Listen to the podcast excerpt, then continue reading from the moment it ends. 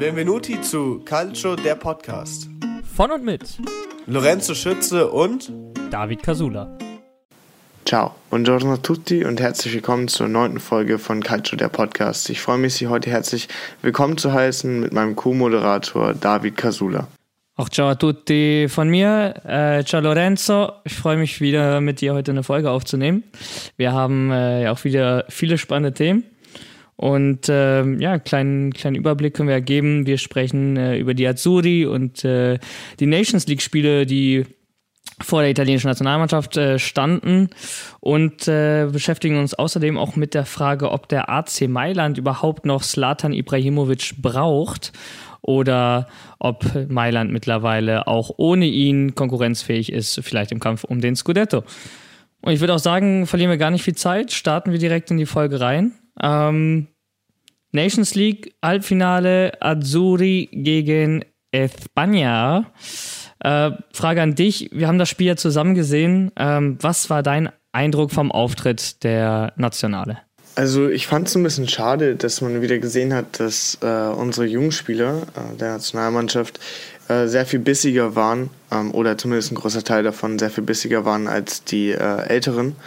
Ähm, weil es gab ja ein paar Probleme auf dem Platz. Äh, was mir besonders aufgefallen war, dass äh, bei der Aktion am ersten Gegentor, dass äh, Bonucci schon viel zu weit weg vom Gegenspieler, also von Oyarzabal war, der dann die Flanke auf Ferdinand Torres geschlagen hat, wo dann aber auch Bastoni, und das ist einer der jungen Spieler, äh, bei denen ich mir noch ein bisschen mehr Bissigkeit wünsche, ähm, viel zu weit weg war.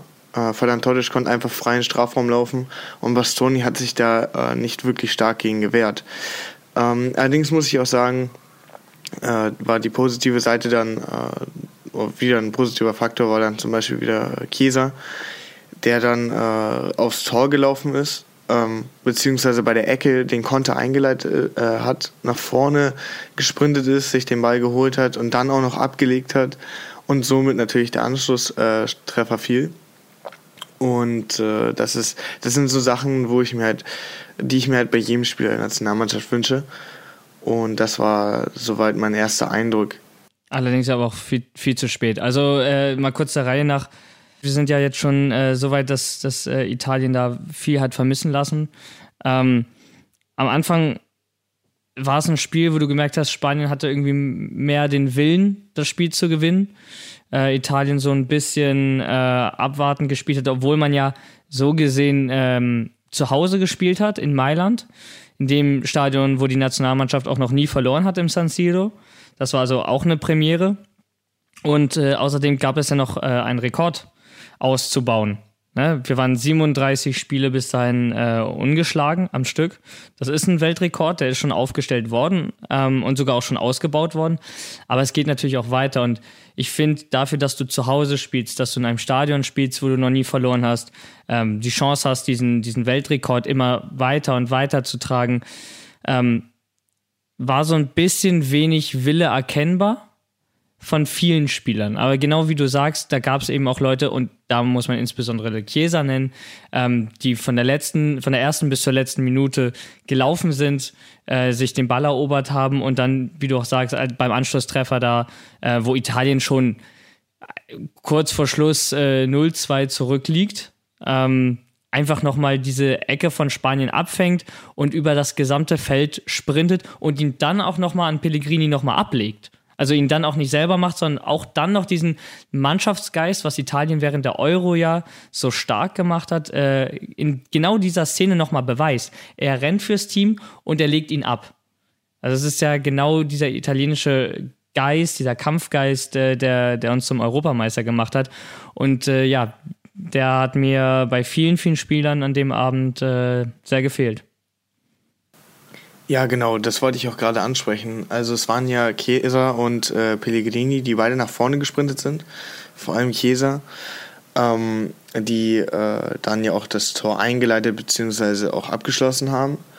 Äh, ich hätte mir allerdings gewünscht, dass das auch ein bisschen früher käme. Äh, so wie du gesagt hast, das, äh, das Tor kam allerdings deutlich zu spät. Ich bin mir auch sehr sicher, dass äh, wenn das Tor früher gefallen wäre, beziehungsweise äh, der Kampfgeist früher äh, so ausgeprägt wäre, in der ersten Hälfte, dann hätten wir auch äh, das Spiel gewonnen, beziehungsweise hätten das Spiel auch äh, mit einem Unentschieden in die Verlängerung Insigne bringen können. hat Insigne hatte ja zwischenzeitlich auch äh, die Riesenchance zum Ausgleich.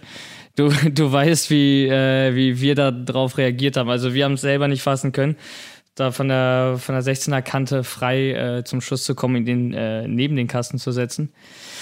Ähm, ja, dann läuft das Spiel natürlich auch anders. Vor allem aber halt, was das Spiel entschieden hat, würde ich sagen, ähm, und da haben wir auch schon während des Spiels ein bisschen kontroverser drüber geredet, die gelb-rote Karte für Bonucci, die Italien noch in der ersten Halbzeit, äh, 42. Minute war das, äh, in Unterzahl ähm, an, gebracht hat.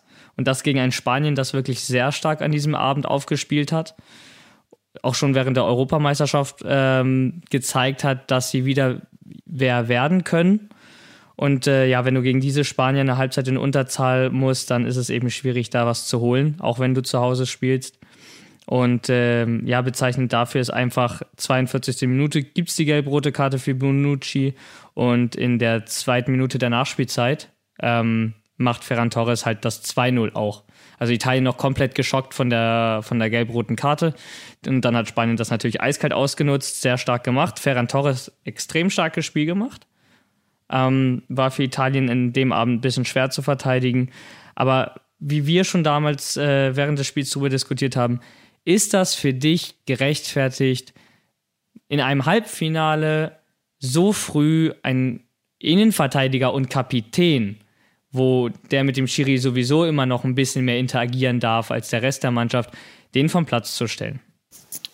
Also bei der ersten gelben Karte war ich mir sicher, äh, die hätte nicht sein müssen. Ähm, das war ja einfach ein ganz normales Beschweren, beziehungsweise zum, äh, zum Schiedsrichter gehen und äh, sich kurz klar darüber sein, beziehungsweise auch dem Schiedsrichter so zu vermitteln, dass das nicht hätte sein müssen. Ähm, ihn dafür die gelbe Karte zu geben, fand ich schon deutlich überzogen ähm, im Vergleich zur äh, zweiten gelben Karte. Also die zweite äh, gelbe Karte war jetzt auch keine Tätigkeit oder sonstiges, aber der ist da halt, äh, Bonucci ist da halt hochgesprungen zum Kopfball und hat dem Gegenspieler einfach den Ellenbogen gegen den Kopf gehauen, beziehungsweise den Ellenbogen auch ausgefahren, so. Da fand ich die gelbe Karte schon gerechtfertigt. Ich meine, du hast ja auch gesagt, ähm, ein gewisses Feingefühl dafür zeigen als Schiedsrichter, dass äh, der Kapitän schon gelb hat. Aber genau das ist es. Ich glaube, es war eher so ein Geben und Nehmen. Also bei der ersten gelben Karte fand ich, war der Schiedsrichter im Unrecht. So, das hätte auf jeden Fall nicht sein müssen. Allerdings muss ich sagen, dass die zweite gelbe Karte äh, mehr als gerechtfertigt war. Äh, da mit einem ausgefahrenen Ellenbogen äh, ins Kopfballduell zu springen, ist halt leider einfach, äh, also das gehört halt einfach nicht auf den Platz so. Das sollte man auch einfach nicht machen, wenn man schon gelb vorbelastet ist. Das ist ganz klar. Es war ja gefühlt innerhalb von drei Sekunden, so wahrscheinlich aber eher so zehn Minuten, ähm, denke ich. Und äh, ja, also wie gesagt, ich glaube, es war eher so ein Geben und Nehmen und ähm, am Ende kann man sich halt darüber streiten, ob es gerechtfertigt war oder nicht, aber ich sag, die zweite gelbe Karte war allerdings ähm, mehr als verdient. Genau das ist das, was ich mit Feingefühl meine. Also du hast dann einen Kapitän, ähm, für, für alle, die uns ja während des Spiels nicht sehen konnten, ich war äh, absolut nicht einverstanden mit der, mit der gelb-roten Karte. Klar, gut, das zweite Ding, wenn du da den Ellbogen eben ausfährst, dann ähm, musst du damit rechnen, dass es gelb ist. Das war unklug von Bonucci, weil er hat wissen müssen, dass er eben schon vorbelastet ist.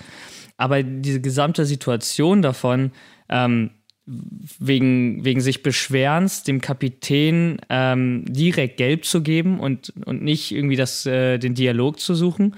Und dann innerhalb von zwölf Minuten aufgrund des ersten Fouls wirklich von ihm ähm, zu sagen, ja, das reicht mir schon. Diese beiden Aktionen reichen mir, um den Kapitän des gegnerischen Teams noch vor der Halbzeit vom Platz zu stellen und damit das Spiel auch maßgeblich zu beeinflussen. Und das ist das Problem, was ich damit habe, weil, ähm, und da bin ich auf der Seite hier vom Fußballexperten Marcel Reif, er sagt, Schiedsrichter ist das falsche Wort. Das soll ein Spielleiter sein. Der soll ein Spiel leiten und nicht die Spiele entscheiden.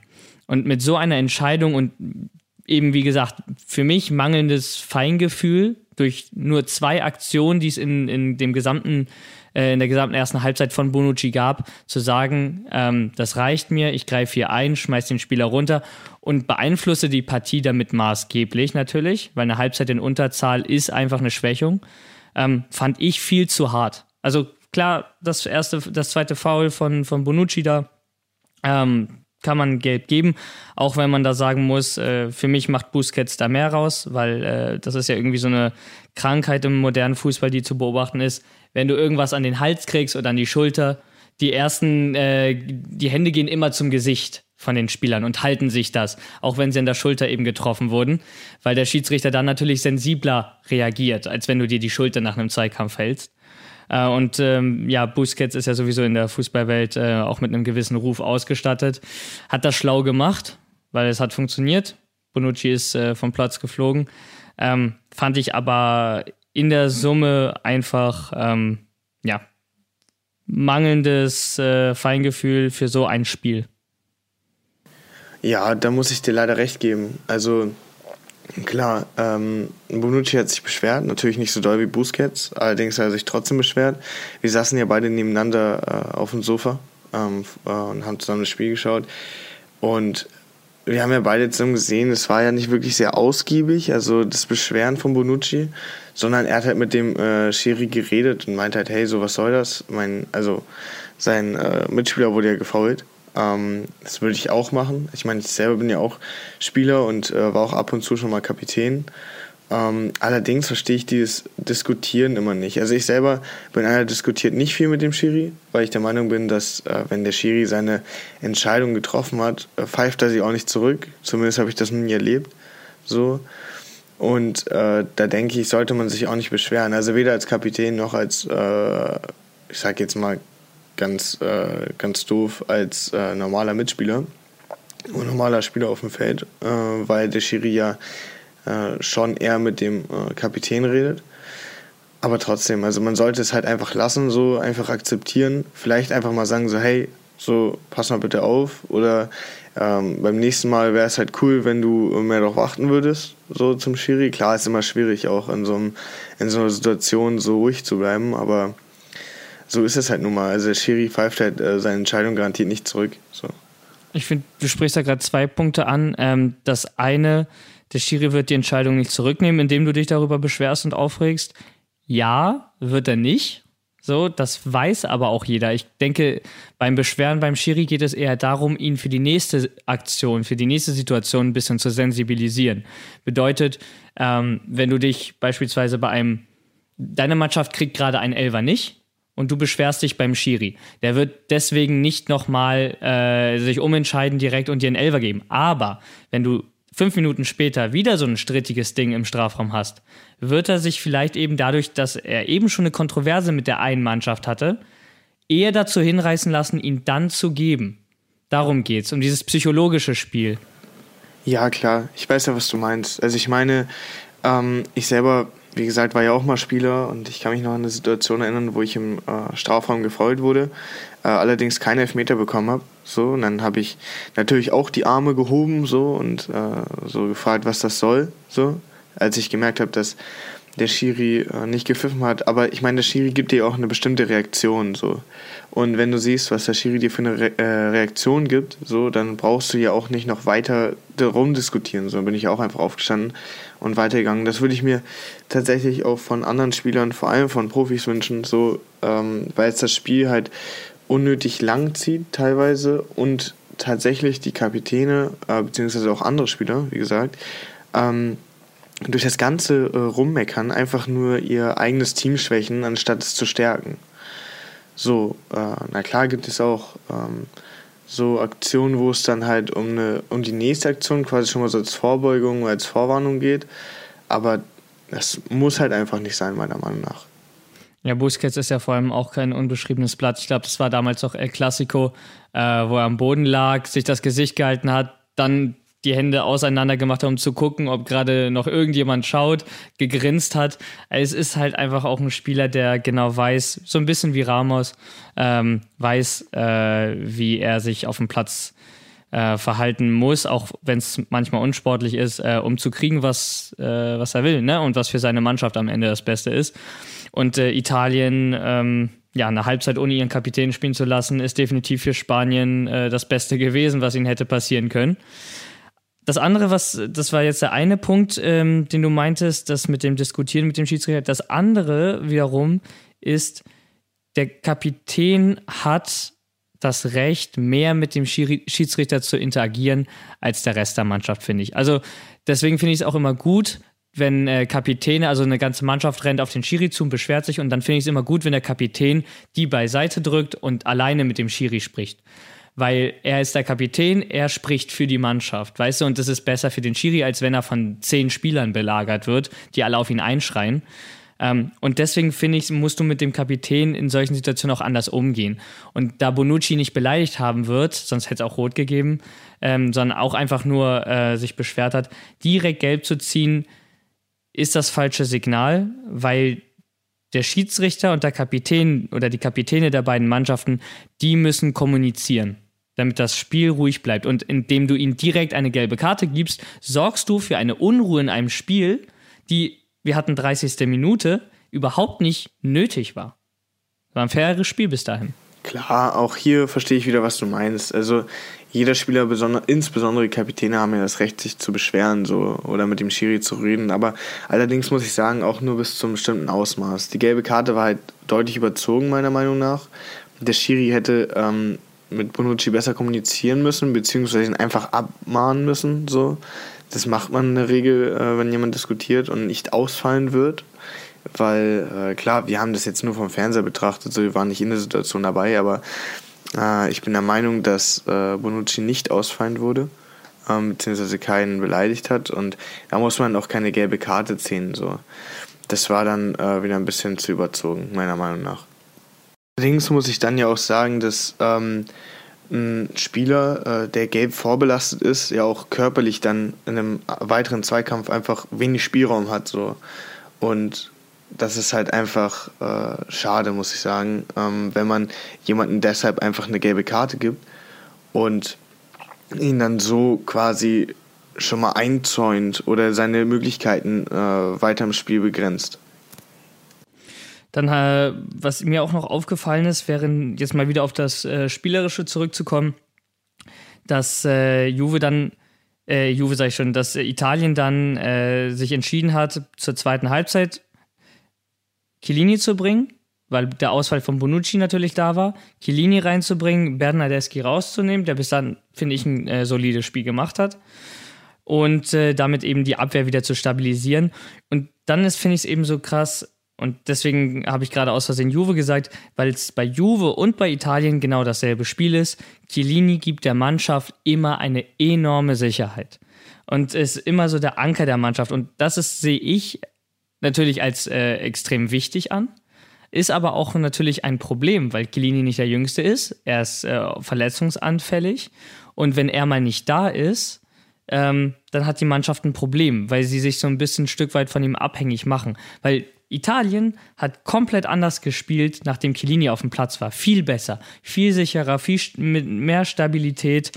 Ähm, und diese, diese Abhängigkeit ist gut, solange der Spieler da ist. Aber wenn er irgendwann nicht mehr da ist, ist da eine Lücke. Und ich weiß nicht, wie du das siehst, äh, ob ein äh, Acerbi oder ein Bastoni ähm, bereit sind. Acerbi natürlich recht alt, Bastoni noch sehr jung.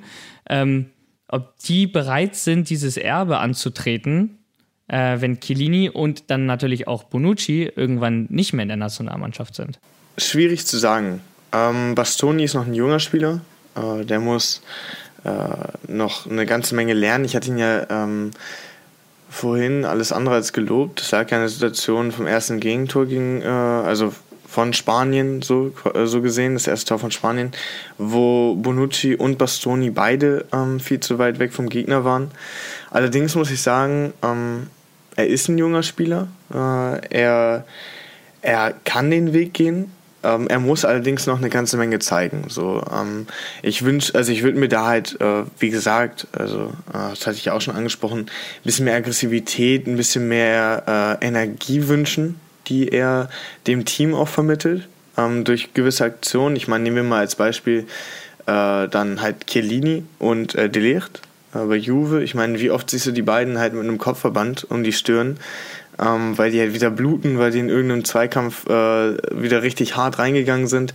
Die werfen halt ihren Körper äh, in den Zweikampf rein so Dann zieht man am Trikot. Äh, denen ist es quasi auch egal so. Also die sind halt einfach eine Wand. So. Ich kann mich noch erinnern, das hat mein äh, Opa aus Italien, äh, der sagt das auch immer. Ähm, Angelini ist halt einfach kein Vorbeikommen, der ist halt einfach wie eine Wand so. Und dann ist es meistens auch entweder Ball oder Gegner so, die vorbeikommen, aber nicht beides zusammen. Und ähm, das würde ich mir von Bastoni wünschen und würde er das hinkriegen, also würde er da äh, dann äh, quasi halt viel aggressiver reingehen, viel mehr äh, Energie ausstrahlen, auch das Team anführen, dann sage ich, ist auf jeden Fall der richtige Spieler und hat auf jeden Fall auch das Potenzial, äh, in die Fußstapfen von Chiellini und Bonucci dann auch zu treten. So, generell muss man auch sagen, ähm, nachdem dann Keen, Lucatelli und auch hier Pellegrini, äh, der für uns auch Spieler des Monats September war, äh, aus Feld gekommen sind, Italien äh, viel besser, ganz anders gespielt. Und ähm, wie wir auch jetzt äh, in unserem Fazit äh, gesagt haben, besser Italiener auf dem Platz Federico Chiesa. Und der ist nach dem Spiel zum Rekord befragt worden. 37 Spiele am Stück ungeschlagen gewesen. Jetzt ist der Rekord vorbei. Und ähm, das hat Chiesa dazu ähm, auf die Frage des Reporters des offiziellen Internetkanals der äh, Nationale ähm, folgendermaßen beantwortet. Ja, genau. Ich denke, dass wir Trainer Mancini nur applaudieren können für das, was er geleistet hat und auch allen Jungs, die ein Teil dieser grandiosen Serie waren und den Weltrekord aufgestellt haben. Und deshalb gibt es da nur ganz viel Stolz. Dann haben wir da natürlich zwischendrin noch die EM gewonnen, also wirklich magische Nächte. Und ich glaube, die wird es zukünftig auch weiter so geben. Und natürlich äh, ist da die Enttäuschung bei den Italienern groß, äh, dass der Run jetzt vorbei ist mit einer wirklich äh, erstaunlichen äh, Bilanz am Ende. Ich habe heute gelesen von äh, Roberto Mancini 30 Siege in 44 Spielen, die er Italien gecoacht hat. Natürlich, wir sind jetzt traurig, dass der Rekord vorbei ist oder dieser, dieser Lauf vorbei ist, aber wirklich, ich bin unfassbar stolz auf diese Nationalmannschaft, dieses überhaupt geschafft zu haben. Das hätten wir uns 2018, äh, als wir im, in der Tränenflut waren, weil wir nicht zur WM fahren konnten und gegen Schweden ausgeschieden sind, äh, hätten wir uns das niemals träumen lassen, dass der Trainer, der darauf folgt, eine Mannschaft zusammenstellt, die 37 Spiele am Stück ungeschlagen ist, die Europameister wird und die in der Nations League Platz 3 holt äh, gegen Belgien. Auf das Spiel kommen wir gleich zu sprechen. Wahnsinnsleistung und äh, ich bin wirklich, ich bin einfach nur stolz auf diese, auf diese Mannschaft und alle, die da mitgearbeitet haben. Definitiv. Also Chiesa hat da ja auch nochmal äh, Mr. Mancini äh, ausgiebig gelobt, genauso wie die Mannschaft. Und man hat ja auch gesehen, dass sie im Spiel um Platz 3 gegen Belgien, ähm, gegen das sie auch schon eine EM gewonnen haben, äh, wo ich sage, dass Belgien auch einer der besten Teams der Welt ist. So, haben sich ja wieder äh, aufgerappelt, 2-1 gewonnen und äh, somit ja auch gezeigt, dass sie auf jeden Fall nicht verloren gegangen sind. Und ich fand, es war auch äh, von diesmal von Anfang bis Ende ein ganz anderes Spiel der Italiener. Das hatte wieder so ein bisschen die, die Euro-Vibes. Ähm, über weite Strecken war es ein sehr ausgeglichenes Spiel. Ähm, Belgien ohne Lukaku und ähm, am, äh, zu Anfang auch ohne Kevin de Bruyne. Ähm, wir haben auch ein bisschen umgestellt, hatten Raspadori, Pellegrini und Locatelli von Beginn an äh, aufgeboten, äh, also ohne Verratti und Jorginho. Und wie du eben gesagt hast, diese Mentalität der Jungen, die waren hungriger und die wollten auch für diese heimischen Kulisse in Turin unbedingt diesen Sieg, die wollten unbedingt diesen dritten Platz. Und wie auch schon bei der Euro, Barella hat getroffen. Und du hast einfach gesehen, wie die gejubelt haben. Soll noch einer sagen, so, die interessiert nicht äh, das Spiel um Platz 3 in der Nations League. Courtois hat vor dem Spiel gesagt, ich verstehe nicht, warum wir gegen Italien spielen müssen. Ähm, denn äh, wen interessiert denn schon das Spiel um Platz 3 in der Nations League? Und du hast bei diesen Italienern gesehen, bei diesen jungen Spielern, die interessiert das. Du spielst mit deinem Land, du spielst äh, um, um irgendwas, was ausgerufen wurde, und du willst gewinnen. Du hast diesen Hunger noch. Und das war letztendlich, äh, was Italien stärker gemacht hat als Belgien. Ähm, hat noch ein bisschen Glück. Dreimal, dreimal Alu von äh, Belgien. Genau, einmal Latte, zweimal Pfosten. Ähm, so eine Aussage von Courtois zu hören, finde ich allerdings ein bisschen schade. Ähm, sollte ich eines Tages für die Nationalmannschaft spielen, freue ich mich über jedes Spiel, was ich spielen sollte. Äh, es ist halt immer noch ein Spiel für dein Land, so. In dem Fall ja sogar ein Pflichtspiel. Und es geht um was, es geht ja um den dritten Platz, so. Die Medaille nimmt man halt, denke ich, gerne mit, so. wenn man kann, natürlich. Ähm, und da finde ich so eine Aussage tatsächlich auch ein bisschen schade, in dem Fall auch für äh, die jüngeren Spieler, in dem Fall halt von Belgien, äh, das von einem gestandenen Spieler zu hören, dass es halt nur die Nations League ist. So, also meiner Meinung nach ist es die Nations League, ein Pflichtspiel und das spielt man halt gerne, vor allem weil es halt für sein eigenes Land ist. So, warum nicht? Und ich fand generell, die Belgier haben da nicht sonderlich souverän reagiert. Äh, De Bruyne hatte nach dem Spiel gesagt, ja, ähm, was sollen wir tun? Wir sind auch nur Belgien. Äh, wir haben eben nur 22 gute Spieler und nicht wie Italien oder Frankreich ein ganzes Land voll, äh, bezogen auf die äh, Population in Belgien. Ja, finde ich auch grenzwertig, weil äh, Belgien, das halte ich für eine sehr große Ausrede, weil Belgien ist FIFA-Weltranglisten Erster. Und ich, wie gesagt, also äh, du bist Erster in der FIFA-Weltrangliste, höher kannst du nicht stehen. Und dann sagst du, ja, wir sind halt nur Belgien. Nein, das lasse ich nicht gelten. Also ja, Belgien ist eine starke Mannschaft, hat super starke Spieler. Italien war an dem Tag halt einfach besser und ähm, das kann man dann auch einfach mal so akzeptieren. Ähm, ja, war nicht sonderlich souverän ähm, gesagt, würde ich sagen, von äh, De Bruyne. Und äh, ja, genau, Donnarumma hat einen extrem starken Auftritt gemacht, äh, aber auch nicht nur er. Chiesa wieder stark, äh, zweimal über 90 Minuten ähm, gezeigt, dass er eben wichtig ist. Und äh, Trainer Mr. Mancini äh, hat sich zur Leistung der jungen Nationalspieler wie Keen und Raspadori äh, folgendermaßen beantwortet. Chiesa kann rechts und links spielen, da hat er keine großen Schwierigkeiten.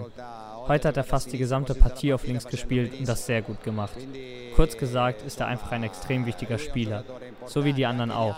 Berardi hat einen sehr guten Job gemacht, genauso wie Raspadori und Moiskin nach seiner Einwechslung. Und äh, ja, ähm, starker Auftritt der jungen Italiener eben. Das gibt Hoffnung für die Zukunft. Ähm, bei der WM-Quali, die jetzt ansteht, äh, geht es als nächstes gegen die Schweiz. Das wird ein wichtiges Spiel. Ähm, die sind nämlich nur drei Punkte hinter uns, holen, äh, haben aber noch ein Spiel weniger. Das werden sie am Samstag ähm, aufholen. Da spielen sie gegen Litauen. Und am 12. November treffen wir dann auf die Schweiz in Rom, also wie schon bei der Euro. Und äh, machen da hoffentlich die WM-Qualifikation perfekt nach dem 0 zu 0 im Hinspiel. Wo wir gerade bei gestandenen Spielern sind, die sich gerne mal über Social Media äußern, äh, kommen wir jetzt zu jemand anderen, der das auch gerne über Social Media und andere Plattformen macht oder in äh, anderen Gesprächen, wie Interviews zum Beispiel, äh, Slatan Ibrahimovic. Die Frage ist ja, braucht äh, Milan Slatan noch? Ähm, und da würde ich die Frage direkt an dich stellen. Was sagst du dazu? Braucht Milan Slatan noch? Schwierige Frage und darauf eine kurze Antwort zu finden, natürlich nicht ganz einfach. Ähm, grundsätzlich, äh, ich habe mir auch ein bisschen Gedanken gemacht, mal ein paar Statistiken gewälzt. Ähm, er ist mit seinen 40 Jahren nicht mehr der Jüngste. Man merkt es in den letzten Saisons immer wieder von Verletzungen geplagt. Äh, mal auch äh, zum Beispiel jetzt in der vergangenen Saison ähm, die Hälfte der Serie A verpasst. Das ist natürlich äh, nicht einfach für eine Mannschaft, wenn du dich auf einen Spieler wie Slatan verlässt, der dann aber jedes zweite Spiel nicht da ist, ähm, um zu helfen. Äh, schwierig. Und ich würde sagen, Milan hat das sehr gut gemanagt Pioli hat das sehr gut gemanagt, eine Mannschaft zu entwickeln, die ohne Slatan Ibrahimovic auf dem Platz funktioniert, die Spaß macht. Es ist ein äh, sehr, sehr junger Kader, 26,3 ähm, Jahre alt im Durchschnitt. Ähm, eine der jüngsten Kader auch in der Champions League. Und ähm, ich würde sagen, mal ganz kurz runtergebrochen, Milan braucht Slatan auf dem Platz nicht mehr. Allerdings denke ich, dass eben seine Rolle neben dem Platz und gerade für die jungen Spieler enorm wichtig ist, weil auch seit seiner Rückkehr eben wieder so dieser Geist von Milan herrscht. Weißt du, er hat, ähm, das haben die jungen Spieler ja auch damals gesagt, er hat ihnen wieder vermittelt, was es bedeutet, für Milan zu spielen. Das ist über die Jahre so ein bisschen verloren gegangen, so ein bisschen viele Söldner äh, in der Mannschaft gehabt, die sich nicht mit dem Verein oder den Fans oder der Geschichte identifiziert haben. Und Ibrahimovic hat das wieder so ein bisschen wiederbelebt. Und die Spieler wissen wieder, was es bedeutet, dieses Trikot zu tragen und was für eine Geschichte dahinter steckt. Und vor allem, und das ist in Italien wichtig, es für die Tifosi bedeutet, eben dort zu spielen. Und deswegen ist Latan für den AC Mailand wichtig, zwar nicht mehr auf dem Feld, aber definitiv im Verein. Wie siehst du das? Ja, ich musste da ein bisschen entgegenwirken. Also ich finde, Slatan hat auch noch auf dem Platz was verloren. Ähm, ich habe nämlich mal die Statistiken auch von letzter Saison angeschaut. Slatan hat zwar nur 19 äh, Spiele gemacht, also genau die Hälfte, dennoch 15 Mal getroffen, äh, zwei, Vor also zwei Vorlagen gehabt, also zwei Tore vorbereitet. Ähm, ich denke, der hat auf jeden Fall noch was für einen, äh, auf dem Platz verloren. Also ich meine, das ist ja generell schon eine sehr starke Bilanz. 15 Tore, zwei Vorlagen in 19 Spielen und das mit 39. Das muss man halt erstmal hinbekommen. So, also er zeigt auf dem Platz schon äh, eine gewisse Präsenz. So und ähm, klar, ich stimme dir da aber auch zu. Äh, er ist neben dem Platz auch enorm wichtig, wenn nicht sogar ein bisschen wichtiger noch. Ähm, denn er ist ja da hingekommen, ähm, mit seinen Ansprüchen, hat dann den äh, jungen Spielern dort, so wie du gesagt hast, auch mal äh, wieder bewiesen, was es heißt oder gezeigt auch, was es heißt, für Milan zu spielen und äh, das Trikot zu tragen, voller Stolz.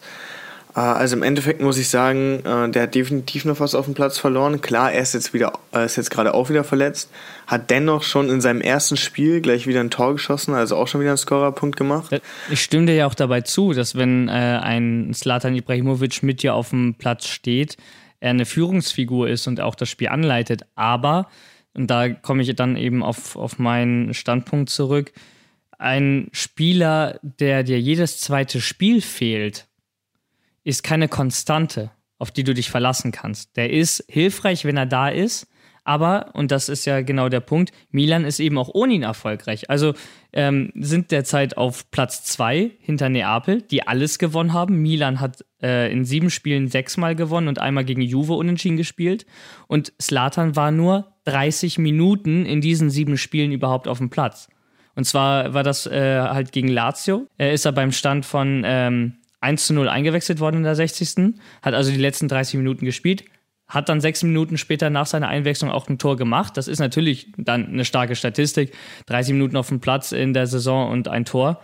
Ähm, allerdings eben auch, Milan hat den Rest der Spiele ohne ihn gewonnen.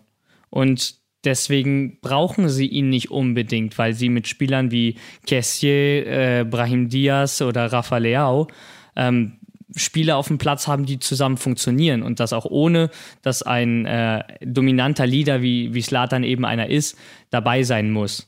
Klar, wo du recht hast, hast du recht. Also ich meine, die gewinnen natürlich auch ohne ihn auf dem Platz. Ähm, allerdings ist mir das halt nur letzte Saison besonders aufgefallen, ähm, so viele Scorerpunkte in so wenig Spielen zu machen. Ähm, also 17 Scorerpunkte in 19 Spielen, schon der Hammer. Ähm, Allerdings äh, spielen sie diese Saison natürlich auch ein anderes Spiel, also deutlich unabhängiger von ihm. Und ich muss dir da auch zustimmen, so wie ich auch selber schon gesagt habe. Er ist äh, momentan oder wird auch immer wichtiger neben dem Platz als auf dem Platz. Deshalb ist das schon ganz okay. Ich würde auch ähm, ganz kurz einmal eine Pause zwischenschieben. Dann äh, sprechen wir darüber weiter, ob der AC Mailand Zlatan Ibrahimovic noch braucht oder nicht. Und dann hören wir uns gleich wieder. Bis gleich.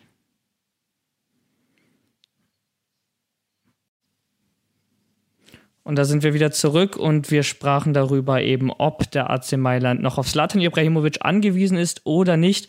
Ähm, zum Vergleich, wir hatten da ein paar Statistiken, wie du gesagt hast, letzte Saison ähm, in 19 CDA-Spielen 15 Buden gemacht. Natürlich spricht das dafür, dass Milan ihn braucht, aber auch nur, wenn du die Statistik eben so liest weil du kannst die Statistik auch anders lesen und dann siehst du, Verletzungen bremsen ihn halt immer wieder aus. Ähm, oft war es äh, mit der Achillessehne, mit dem Knie, an der Wade, immer ist irgendwas da. Und dadurch kann er Milan eben nicht die Konstanz geben. Und Pioli hat das wunderbar aufgefangen. Ähm, hat Milan eben zu einer konkurrenzfähigen Mannschaft auch ohne Ibrahimovic ähm, geformt. Und das ist wieder der Punkt. Ich glaube schon, dass er eben von Ibrahimovic unterstützt wird, allerdings halt eher ähm, aus dem Off als auf dem Platz. Weil Ibrahimovic, glaube ich, auch weiß mit seinen 40 Jahren, ähm, dass er sportlich zwar immer noch die Qualität hat, aber nicht mehr den, den Körper dafür.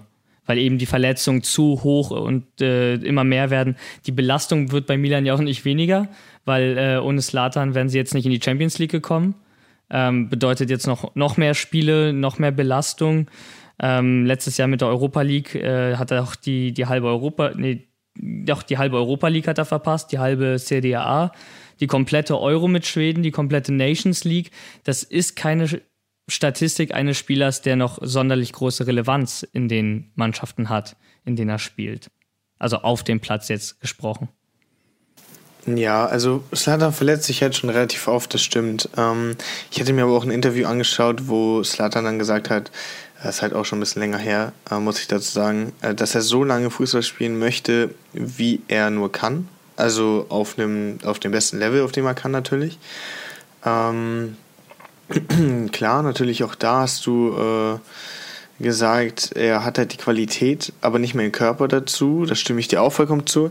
Allerdings muss ich sagen, ist es halt auch richtig schön zu sehen, ähm, dass ein Spieler nicht nur auf dem Platz äh, auf dem Platz wichtig sein kann für eine Mannschaft, sondern auch neben dem Platz. Also natürlich äh, ist der, also der hat halt eine Präsenz so und der ist halt quasi so ein Mentor für die jüngeren Spieler und auch für die Spieler, die neu zu Milan kommen. Und das ist halt sehr wichtig. Also ich meine, du siehst es ja auch, ne? Ähm, also er quasi sobald die, also sobald er da war, äh, haben alle ein ganz anderes Spiel gespielt, beziehungsweise auch viel besser. Ähm, vielleicht kommt der Vergleich ein bisschen absurd, aber es erinnert mich ein bisschen an Marco Reus. Marco Reus auch in seiner Karriere sehr oft verletzt gewesen, bei Borussia Dortmund trotzdem ein Stammspieler, findet immer äh, wieder sehr schnell ins Spiel und ist, denke ich, auch eine mentale Stütze, äh, sowohl auf als auch neben dem Platz. Und das siehst du halt auch bei Slatan so. Kommt nach seiner Verletzung immer sehr schnell rein und ist halt äh, die mentale Stütze auf und neben dem Platz für jeden Spieler, der da ist. Und äh, sowas freut mich halt einfach zu sehen ist ja auch wichtig, ne? Also jemand, der große Töne spuckt, muss dann halt auch liefern. Und äh, gerade bei Journalisten ist es so, ähm, die warten nur darauf, dass der Spieler dann nicht liefert. Und Slatan äh, tut ihnen diesen Gefallen halt einfach nicht. Ähm, selbst wenn er eben nur 30 Minuten pro Saison spielen würde, sein Tor macht er dann innerhalb der Zeit trotzdem. Ähm, ja, interessant finde ich halt in den letzten Jahren, wo er wieder bei Milan zurück ist, Saison 1920, 2021 insgesamt, ähm, in den beiden hat er 47 Spiele gemacht und trotzdem 36 Scorer. Dieses Jahr ein Spiel gemacht, äh, ein Scorer natürlich mit dem Tor, genau. Ähm, es liest sich sehr, sehr stark, was es auch ist. Allerdings eben ähm, ist es bei Milan ein anderes Abhängigkeitsverhältnis als beispielsweise Barcelona über Jahre von Leo Messi hatte, wo jetzt, wo Messi weg ist, der Verein zusammenbricht. Also wenn man jetzt mich fragen würde, ob ich jetzt mal, wenn ich jetzt Maldini wäre, ähm, ob ich Ibrahimovic eine Vertragsverlängerung von einem Jahr geben würde, würde ich sagen ja. Einfach weil er wichtig für die Mannschaft ist. Zwar nicht eben, wie gesagt, auf dem Feld, aber für den Verein wichtig ist. Oder man gibt ihm eventuell eine andere Position innerhalb des Vereins. Das würde Milan gut tun. Ähm, und das ist eben nicht wie bei Messi weißt du, wenn, wenn der eben weg ist, dann funktioniert der ganze Verein auf einmal nicht mehr. Und äh, das wird Milan nicht passieren. Und das finde ich sehr gut äh, aus Milans Sicht und sehr erfrischend, weil du dich eben nicht abhängig machst von einem Spieler. Du kannst auch ohne ihn. Aber wenn er da ist, dann bist du sogar noch besser.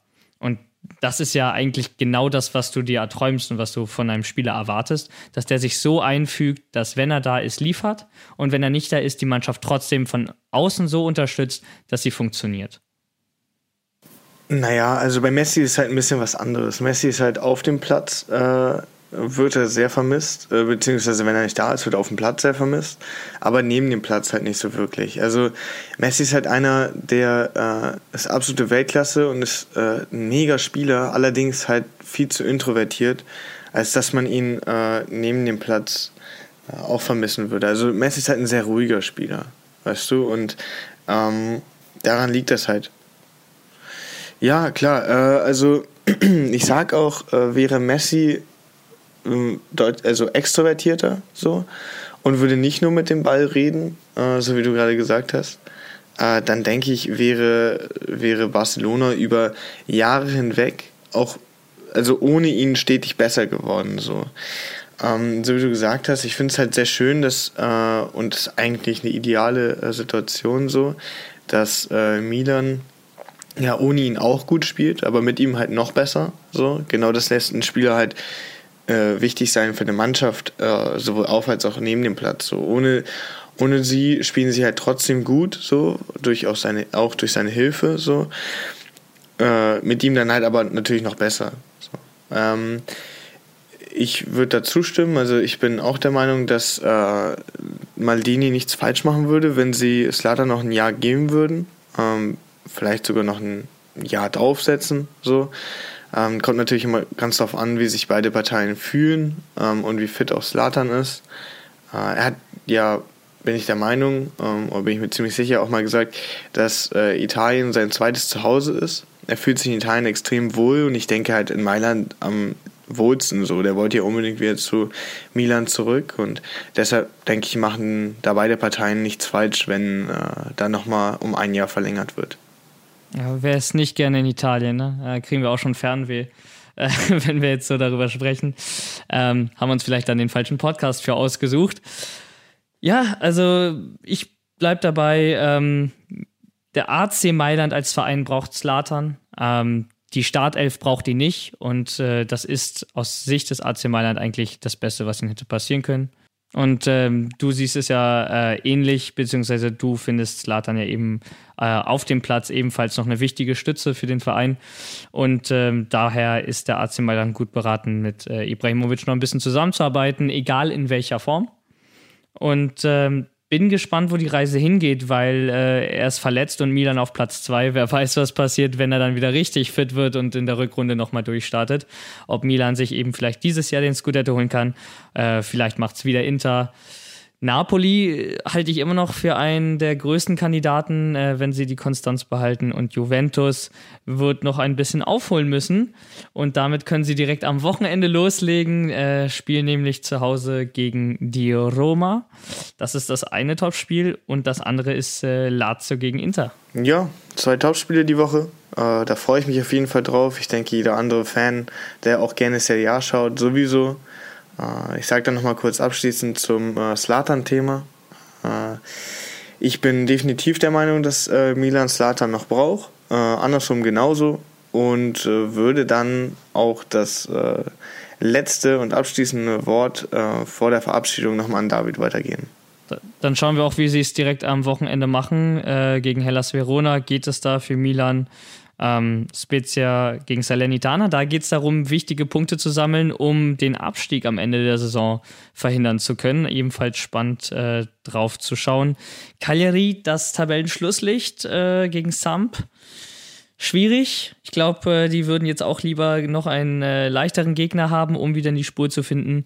Ähm, Atalanta will wieder ins Titelgeschehen eingreifen, muss dafür Empoli auswärts schlagen. Ähm, Genua trifft auf Sassolo. Ähm, spannende Partie, ebenfalls auch Udine Bologna, klassischer Mittelfeld. Da entscheidet sich, in welche Richtung die Saison gehen wird. Nach unten oder vielleicht sogar mal nach oben. Napoli will in Turin natürlich ihre Siegesserie fortsetzen. Äh, Wäre natürlich der absolute Wahnsinn. Ich glaube, die liegen jetzt bei äh, sieben Siegen am Stück. Der Rekord liegt bei acht oder neun.